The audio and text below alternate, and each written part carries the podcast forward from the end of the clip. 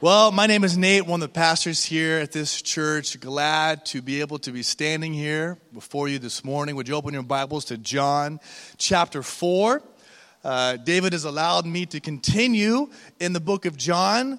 Um, we are in our last week of life groups, and so we thought it would be fitting to might as well, you know, end in John where we began.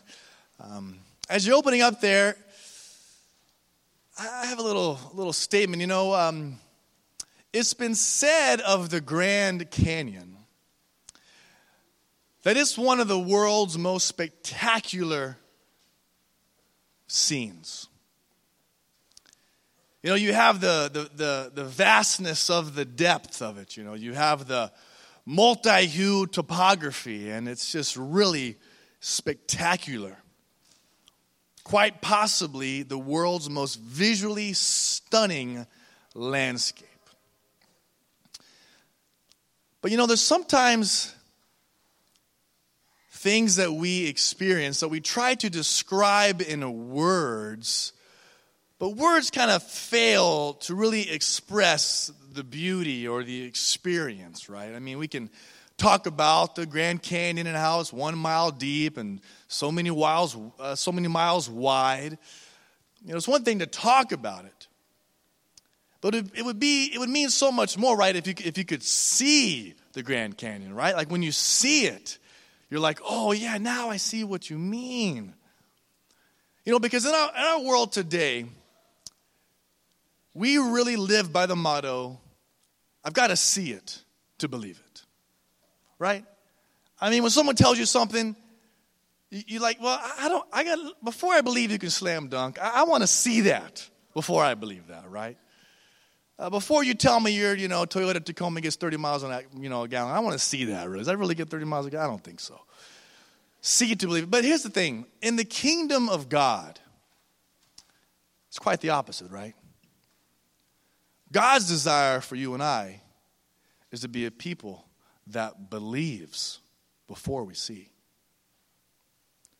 Now, it's very hard. That's incredibly difficult to believe in something before you see that something? That's where we find ourselves this morning as we look at our text today. Isn't that what faith is? Isn't faith believing in something before you see it? Isn't that what Hebrews 11 tells us, right? Now, faith is the substance of things hoped for, the evidence of things not seen. The NIV puts it this way Now, faith is confidence in what we hope for and assurance about what we do not see. Remember Noah? God says, Noah, go build a boat. What's a boat? Well, Noah, it's going to rain. What's rain? Uh, no, it's going to rain so much that it's going to flood. Flood? Yeah, man, Noah, you're going to build a boat that's going to float for the flood, right? That's what you're going to do. You know, and Noah, for 100 years, is building that ark. He believed he never saw. 100 years later, when the rain began to fall. And that's what I believe we're going to find in our text this morning is that Jesus will be skillfully drawing out faith from a man. This nobleman we're going to encounter in just a moment. He's going to begin with feeble faith. Faith that has to be supported by something visible. But Jesus, through a conversation, through strengthening, through drawing, is going to move this man's faith from feeble faith to ferocious faith. Faith that will leave the presence of Jesus with only a promise to believe in. This morning, we're going to encounter three components, three aspects of faith faith seeking, faith strengthening, faith stepping. And we're going to begin in John chapter 4, verse 43. Would you look there as we read? Now, after the two days, he departed from there and went to Galilee. For Jesus himself testified that a prophet has no honor in his own country. So when he came to Galilee, the Galileans received him, having seen all the things he did in Jerusalem at the feast. For they had gone to the feast, verse 46. And so Jesus came again to Cana of Galilee, where he had made the water wine. And there was a certain nobleman whose son was sick at Capernaum. And when he heard that Jesus had come out of Judea and into Galilee, he went to him and implored him to come down and heal his son, for he was at the point of death. Let's pray. Oh, Father, we we're gathered in this building for a numerous amount of reasons.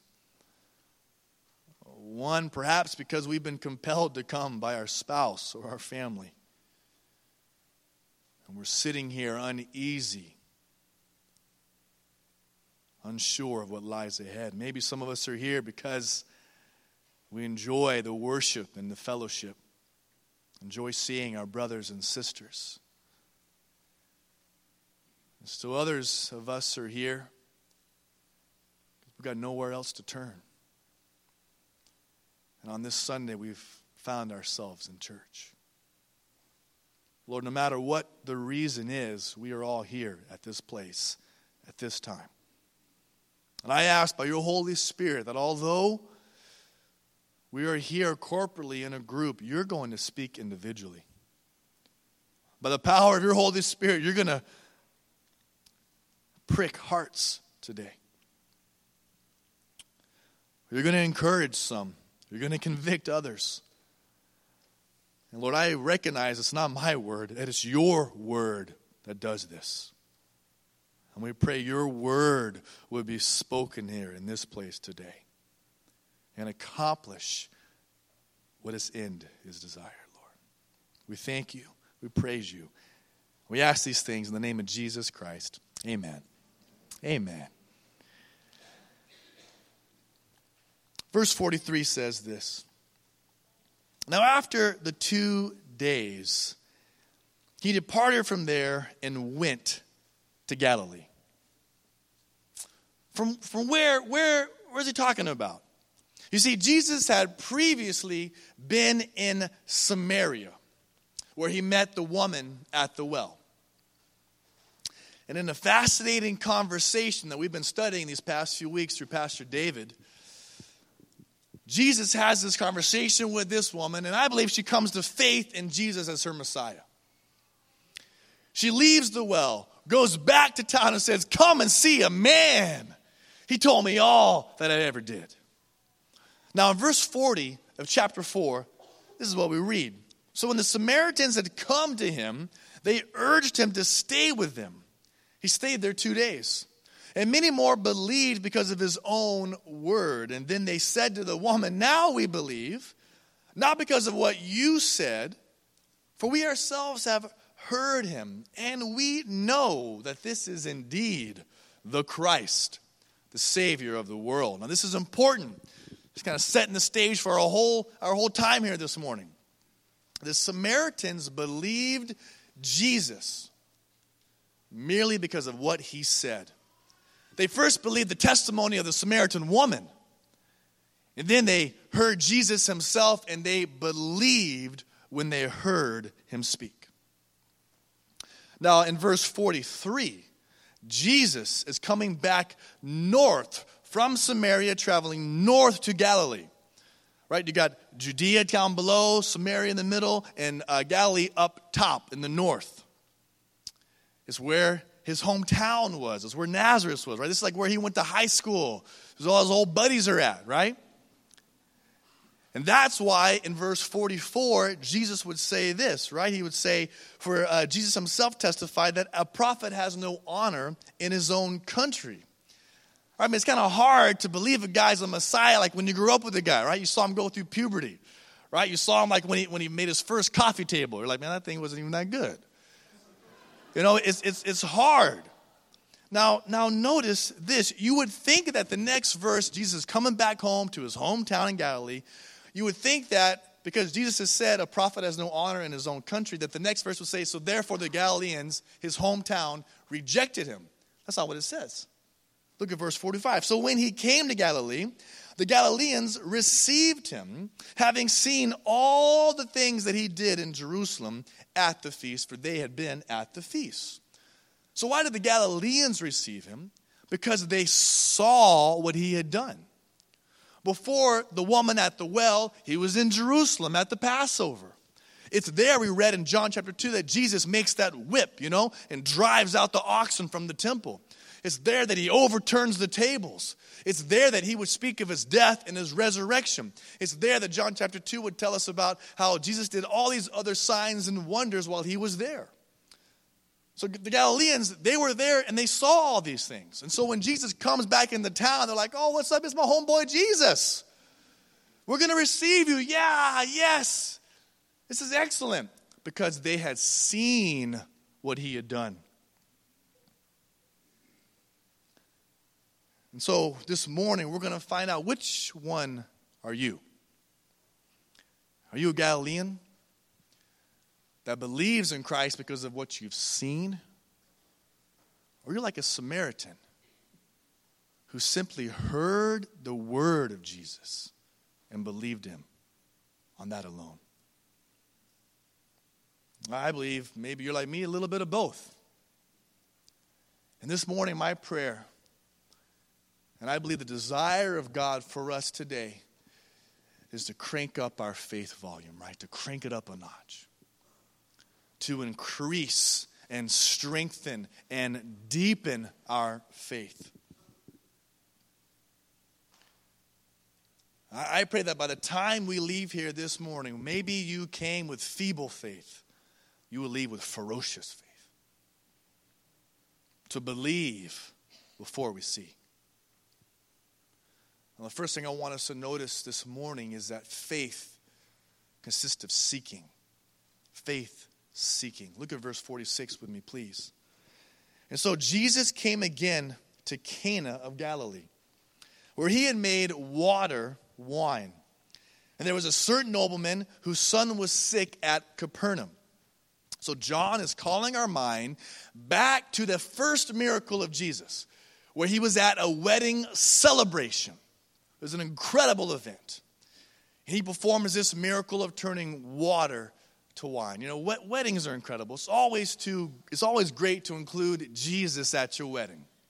I actually did a wedding yesterday of one of my old high school students. Uh, it was just a pleasure to be there. Actually, he gave me these, boot, these new boots, actually, as a wedding gift. It's kind of kind of exciting, you know? It was, a, it was a good time. It was at Stow House. It's a beautiful day. And Jesus was there at that wedding yesterday. Now, he did not turn any water to wine, but he made two become one. Time of celebration. But what we have before us today is not a period of celebration, but of devastation. Did you notice that in verse 46? There was a certain nobleman whose son was sick at Capernaum. Something about a period of devastation that can drive us to Jesus. Oftentimes, when we come to the end of ourselves, right, we, we end up finding God there. And this is how we come across this nobleman. He's seeking Jesus out of despair, out of suffering, out of a trial out of a period of time when he is down and out.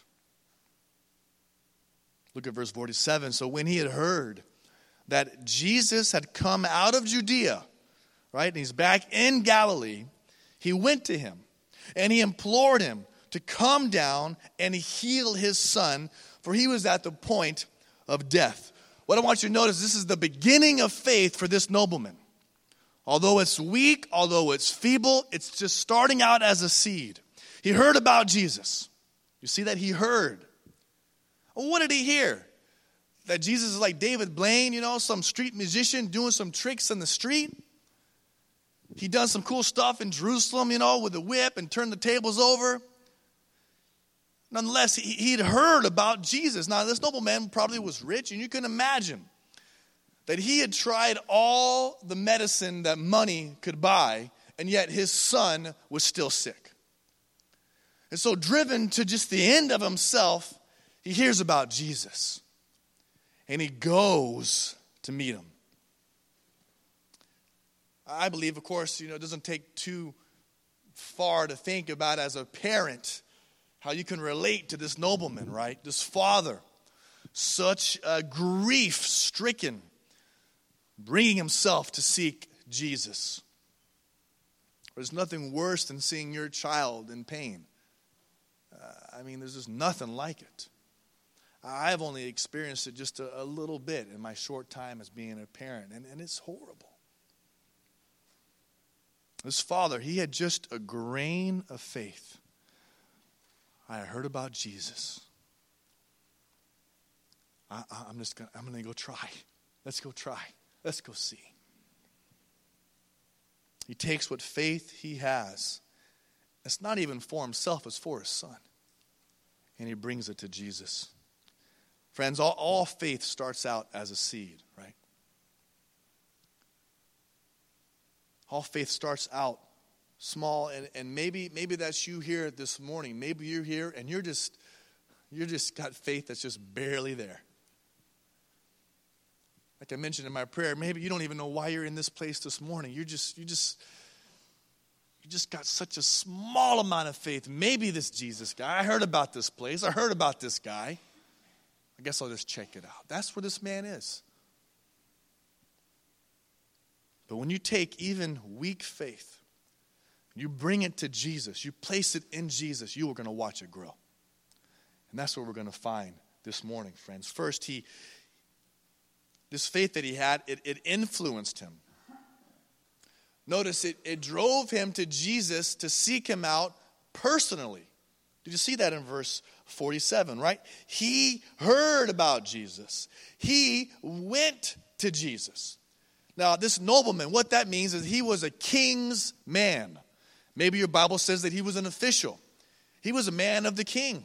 He served the king. He worked for the king. The king at this time was Herod Antipas, the son of Herod the Great. Herod Antipas was a king over that northern region.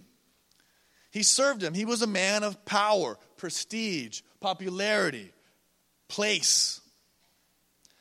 Uh, some commentators are trying to figure out who exactly was this nobleman. Uh, some think that he was a man named uh, Chuza, who we, learn, uh, we read about in Luke chapter 8. Uh, others say that he was this man named Manaen in Acts 13. Uh, regardless, regardless of who he is, he seeks out Jesus. And I want you to notice this. He sought Jesus despite the inconvenience. As David and Ingelo mentioned, they are in Cana and Capernaum. It's about 20 miles from Capernaum to Cana. It would be about a day's journey. He doesn't send his servant, he doesn't send anybody else, not his wife, not his slave. He goes himself personally. He mounts on his horse. I, believe that he's riding a horse because he's a nobleman. Ain't no way he's walking. His son is sick. He's going to get there as fast as he can. He gets on his horse and rides as fast as he can personally to meet Jesus. Friends, I, I was just struck. What, what are you willing to do to seek Jesus? You know, we, we don't like to be, I don't like to be inconvenienced. I don't like to go out of my way to do something, right? I mean, like, what's with all the construction in Santa Barbara lately, right? I thought we were like broke as a state. You mean you mean I can't go north on Fairview? I gotta go all the way to Los Carneros? It's like 200 yards. I gotta go past the CHP. I gotta do that crazy little roundabout thing that they built a few years ago. You know what that's all about? We're not in France, you know? That's how I got to go. I don't like to be inconvenienced, right? Do you, do you allow inconvenience to detour you from Jesus? Now, this is going to sting a little bit, but, but that's why many of you are not in a life group. Because life groups interrupt your weekly routine to put you in an inconvenience. You see, we often, myself, we, me, we, we want a faith that fits, right? Uh, we, we want a faith that leaves me where I am. We want a faith that saves my face. I don't want to be inconvenienced. But that's not what Christ would have from, from us. It's not what Christ desires. What an inconvenience he went through to die upon the cross for us, right? So this nobleman, he goes personally, despite the inconvenience, he approaches humbly. I want you to notice this word in verse 47. So he heard that Jesus had come out of Judea into Galilee, and he went to him and he implored him to come down. That word for implored, it just means to beg, to plead, to grovel, right? Here's the scene Nobleman hears about Jesus, hops on his horse, travels 20 miles from Capernaum to Canaan as fast as he can, as hard as he can. Goes to Cana. Where's Jesus, man? Where's Jesus? You know, it's a town. Where's he at? Where's he at? He's over there. Okay, I'm going. Runs over there, hops off his horse, falls down on his face, and says, Come, Jesus, come. My son is sick. Please. Begging. He was a man of rank. But he said, he put that all aside and said, let me just, I got to beg Jesus to come. That's where many of us fail. That's where many of us stop. We don't want to come humbly to Jesus. The nobleman did. I want you to notice this. The word for implored here is in the imperfect tense in the Greek. Now, that means it was a continual action. It means an action that is repeated and repeated and repeated. So this is weird. Here comes the nobleman on his horse, boom, boom, boom, galloping, sees Jesus, hops off, begins to beg, Jesus, come see my son. Jesus, come see my son. Jesus, come, come to my house. Jesus, come. He's imploring, he's begging, he's repeating. What's happening here? Is Jesus ignoring this man? Here's the thing Jesus is never in a hurry. Jesus is never in a frantic frenzy. The emergency of this nobleman would become the opportunity for Jesus to draw out faith. Your emergency, his opportunity. You remember John chapter 11? Jesus receives a message Jesus, the one that you love is sick. The Bible says that Jesus, this, this man was Lazarus, and Jesus loved Lazarus. Jesus loved his sister Martha and Mary. And even though he loved them, when he heard the message, what did he do? He waited two days. He waited two days. The emergency of Lazarus and Mary and Martha would become the opportunity that God the Son would use to draw out faith. In fact, this is what Jesus says in John 11 3. He says, This sickness is not unto death, but for the glory of God, that the Son of Man may be glorified in it. This emergency became an opportunity to reveal the glory of God. He would strengthen faith in Mary and Martha, and he would raise Lazarus from the dead. How about Luke 8? Jairus, Jairus, the, the, the ruler of the synagogue, his daughter is sick. It's an emergency, Jesus. Come to my house. My daughter is sick. Jesus begins to walk. On the way there to the house, a woman out of nowhere touches his garment. Jesus stops the whole thing. Stop, stop, stop, stop.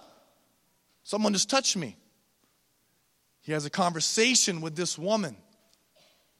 Imagine Jairus, Jesus, it's an emergency, man. Let's get out of here. Let's go to my house. In fact, his daughter was so sick that she dies while they're walking back to the house. Jesus, opportunity, heals this woman, strengthens her faith, and tells Jairus, hey, your, your daughter, she's going to live again. Don't be afraid. Strengthens this man's faith, raises his daughter from the dead. Your emergency, his opportunity. That's what we're going to see with this nobleman. He's going to strengthen faith, strengthening. Verse 48. So Jesus would say to him, Jesus said to him, Unless you people see signs and wonders, you will by no means believe. The nobleman said to him, Sir, come down before my child dies. Now, the way to exercise, way to strengthen faith is to exercise faith. We're going to see a few areas where Jesus is going to add some weight to this nobleman's faith. First, will the nobleman's faith give up? Will it quit? You see, Jesus responds in verse 48 this statement that must have been like a, a, a, um, a cup of cold water splashing on the face of the nobleman, right? Unless you see signs and wonders. What? What was Jesus doing? Why would he say that, right? He wanted to see is the nobleman's faith, is it like the Galileans around him? Is he just like wanting to see a miracle? Is he just going to give up at this? Is, is, is he going to persevere and push on? Is he going to believe me just for my power or believe me because of who I am as my person? I'm the Son of God. Can you imagine having a son or a daughter that only comes to you when they need something from you? And you're like, yes, that happens all the time. I need some, I need the car keys. I need some money. I need this. What kind of relationship is that, right? To have with your son or your daughter, they only talk to you when they need something? So often I find myself like that. I, treat God like that Aladdin's lamp. I take it off the shelf give it a good rub, make my request. God, do this. God, do that. Jesus was testing this man's faith. Are you just going to give up? Are you going to persevere? Are you going to push on? Are you like everybody else? That's why I love the nobleman. He doesn't give up, right? Verse 49 the nobleman said to him, Sir, come down before my child dies.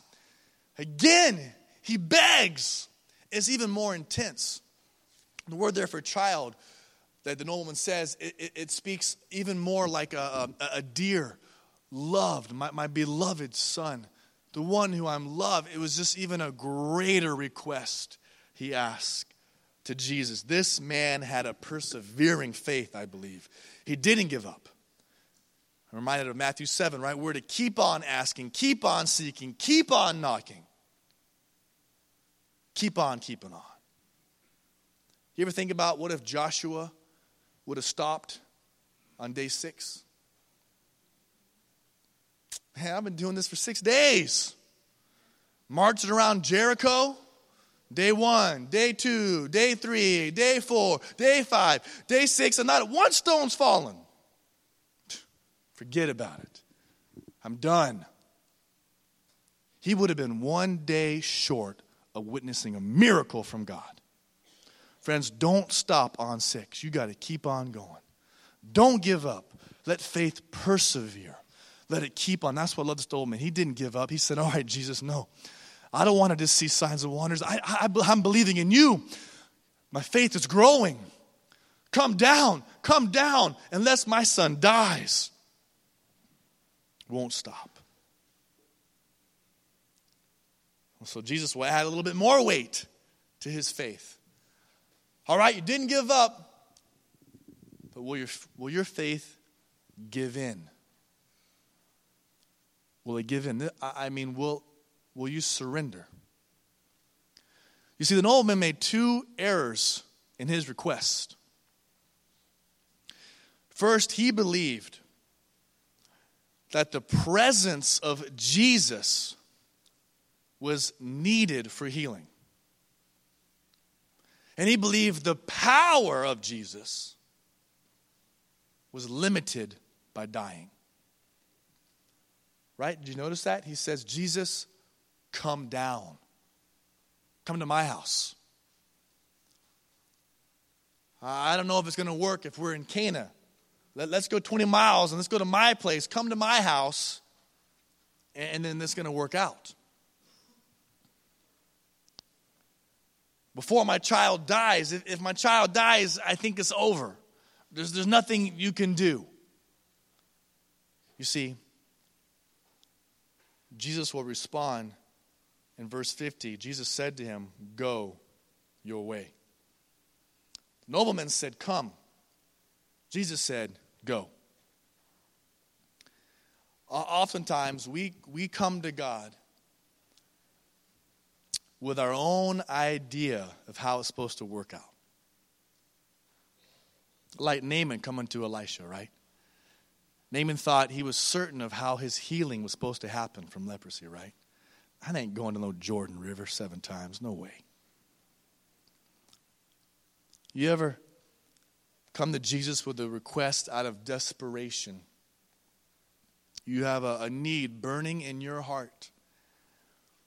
And yet, in your mind, you already have a way where Jesus should work it out, right? You already have it all figured out how he is to respond. You pray, Come down, Lord. But he does not come. He does not come. It's here that we need faith that gives in. I mean, surrenders. Lord, I, I kind of think I have a way I'd like this to work out. But I, I'm going to give that up. And I'm going to surrender to how you would like this to happen. You're not responding how I want you to respond, but you're the perfect father. And a father knows best. Hebrews 12:2 describes Jesus as the pioneer and perfecter of our faith. He bestows faith, he grows faith, he knows just what to do. Now, Jesus could have gone with the nobleman. He could have gone down. He could have traveled 20 miles, could have been in the nobleman's house, but he didn't go because he was drawing out faith. He was strengthening this man, bringing him to a place of deepness and intensity. Maybe that's you here today. You've been praying for God to answer in a certain way, and He has not done it. Friends, you need faith. I need faith to surrender. Say, okay, Lord, not my will, but your will be done. Of course, it's easy for me just to say that. It's harder to actually live that out. And that's why the third step is faith stepping. What's this nobleman going to do? The final weight added to this exercise of strengthening faith. Will the nobleman go out? You see, faith is not an action, uh, not just an emotion, but an action. Jesus says to him in verse 50, Go your way, your son lives. Now, although he did not answer the request to go to the house, he does give him a promise Your son lives. Now, I want you to understand how radical this moment is right now, right? I mean, everything's been leading up to this moment feeble faith, weak faith. Jesus is drawing him out, drawing him closer. What's he going to do? I said, Come. Jesus says, Go. I love what happens. Verse 50 So the man believed the word that Jesus spoke to him, and he went his way. The nobleman leaves the presence of Jesus with just a promise from Jesus. It's radical, man. He believed before he saw just the bare word of Christ. And he goes out from his presence. That's radical, man. That's intense. This is what Alexander Maclaren says, a great Bible commentary uh, commentator. And this and that is what you and I have to do. We have Christ's bare word and no more to trust to for everything. We must be content to go out of the presence chamber of the king with only his promise and to cleave to that. That's where you and I stand today. And as we close, I want to have two, two points of, of closure here. First, the result from faith is immediate, the reward of faith takes time. Look at verse 51. And now, as he, uh, as he was now going down, his servants met him and told him, saying, Your son lives.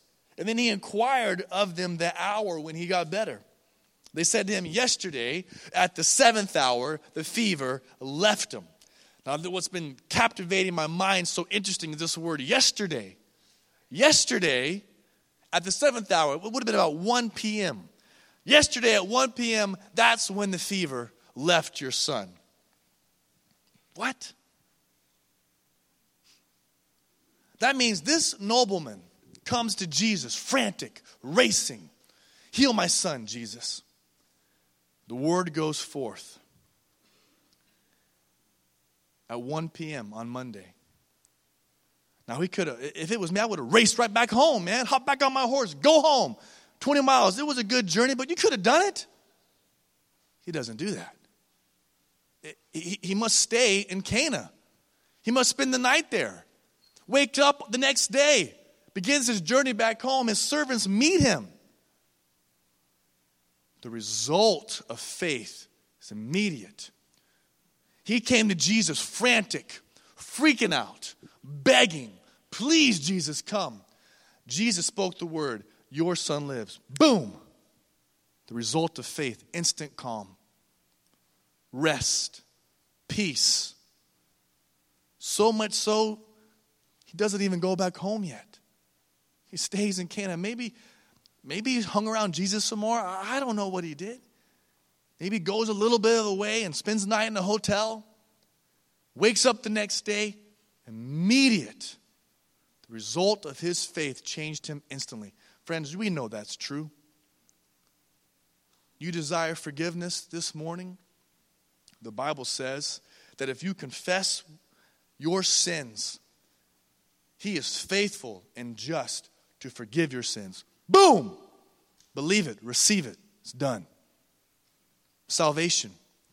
For God so loved the world that he gave his one and only Son, that whoever believes in him shall not perish, but have everlasting life. You believe it? Boom! Salvation. The result of faith is immediate. It's the reward of faith that takes time. This man hears the word, the word of promise your son lives. And for about a day, he spends walking as if it had already happened, right? He hadn't seen it yet. He doesn't experience the truth of the promise till the next day when he goes back home. He believed before he saw. The reward of faith takes time. This is where I find myself very much often on the long walk back home. I've heard the word, I believe the word, but I haven't actually seen it come to pass.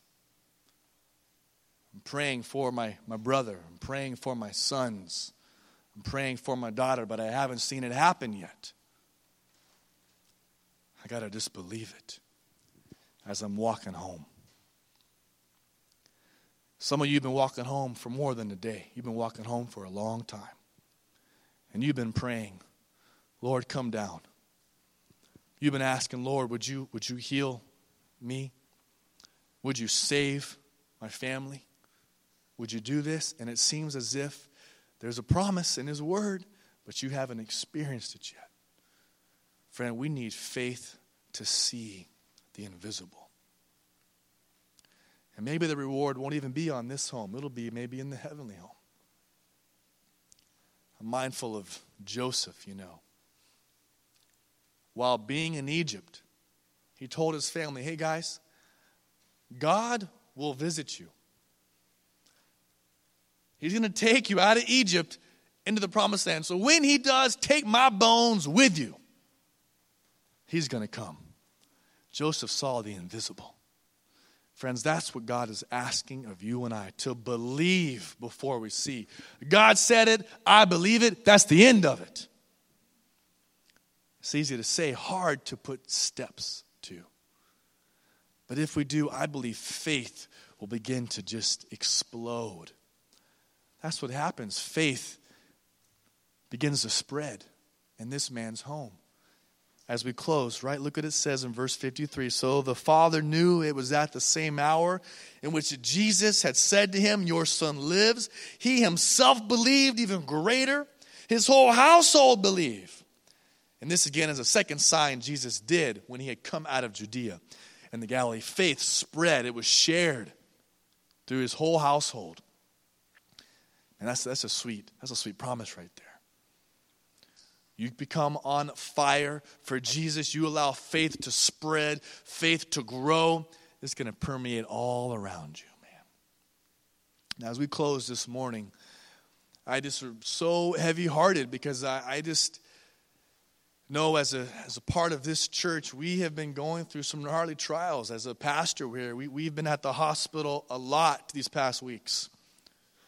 A lot of hurt, a lot of pain, a lot of prayers been going up for healing. Doesn't seem to be answered.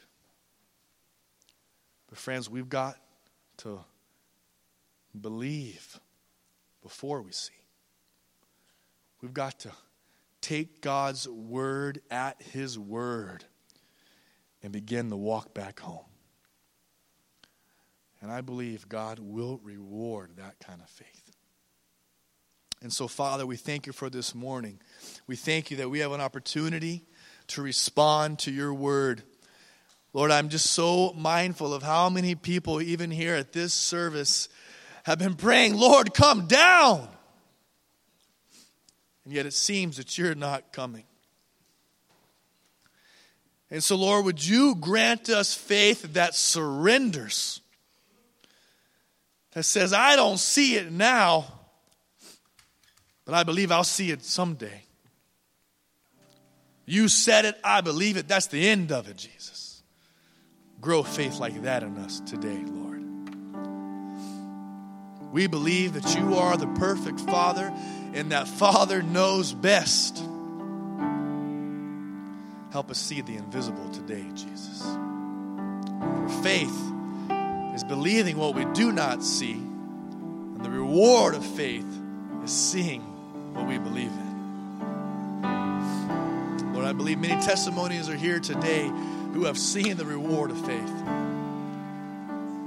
They've experienced you answering prayers, you coming through, following through, showing up, responding. At the same time, as many here that we're waiting, when we're waiting. And while we wait, we will trust, we will believe Grow that faith in us today. We ask this in Jesus' name. Amen.